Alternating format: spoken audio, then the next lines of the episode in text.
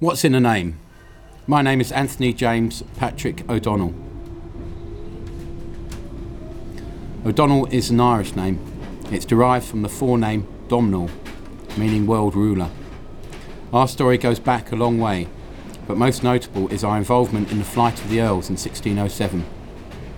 Following the Battle of Kinsale in 1601, where the Spanish arrived early and we arrived late, the Crown laid bare the country, resulting in a famine in 1603.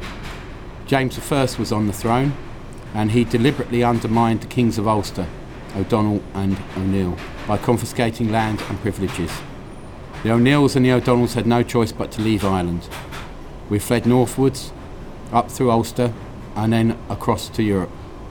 Lots of our family records were destroyed, either by the British or during the Civil War so it's hard to trace my direct ancestry.